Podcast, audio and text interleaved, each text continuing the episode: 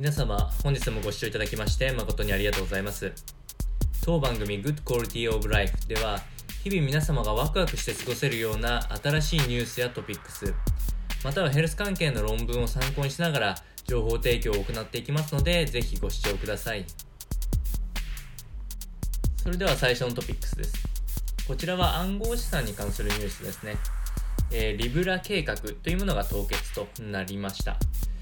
えー念のため、えーおさらいをしておくと、リブラっていうのは Facebook が発行しようとしている暗号資産です。まあ、こちらに関しては、米当局からあかなり、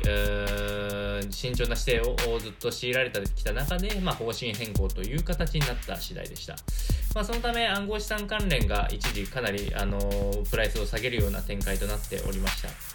こちらは合わせて当日 Google があのスーパーコンピューターをの計算力を抜くような量子コンピューターを発明したというニュースも重なって、まあ、結構トピックスになるような一日だったんじゃないかなと思いましたのでお伝えいたしました。続いてのトピックスはワークアウトに関する最新ニュースがありましたのでお伝えいたします。えヨガと相撲が合わさった相撲ヨガというものが逆上陸しましたというお話です。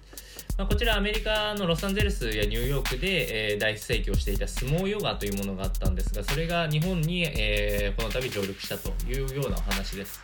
まあ、簡単にどんなことをするかっていうところに関しては、あ相撲の、ま、基本的な姿勢である思考や、あーすごい肘、あ、膝ですね。膝を開いて曲げてっていう尊虚おーいう、こういう、なんていうんですかね、体幹を鍛えるようなトレーニングっていうものが中心となったヨガとなっているというところがあって、まあ、体幹トレーニング、まあ、下半身の引き締めとかにも効果があるんじゃないかっていう理由で、えーかなり流行したということでした。まあ、日本ではこのホットヨガスタジオのロイブっていうところがあオリジナルプログラムで実施しているということなので、もし今日ご興味のある方は調べてみてもいいんじゃないかなと思いましたのでお伝えいたしました。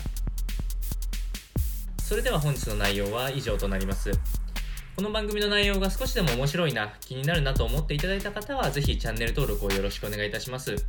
それではまた次回の放送でお会いしましょう。本日もご視聴いただきまして誠にありがとうございました。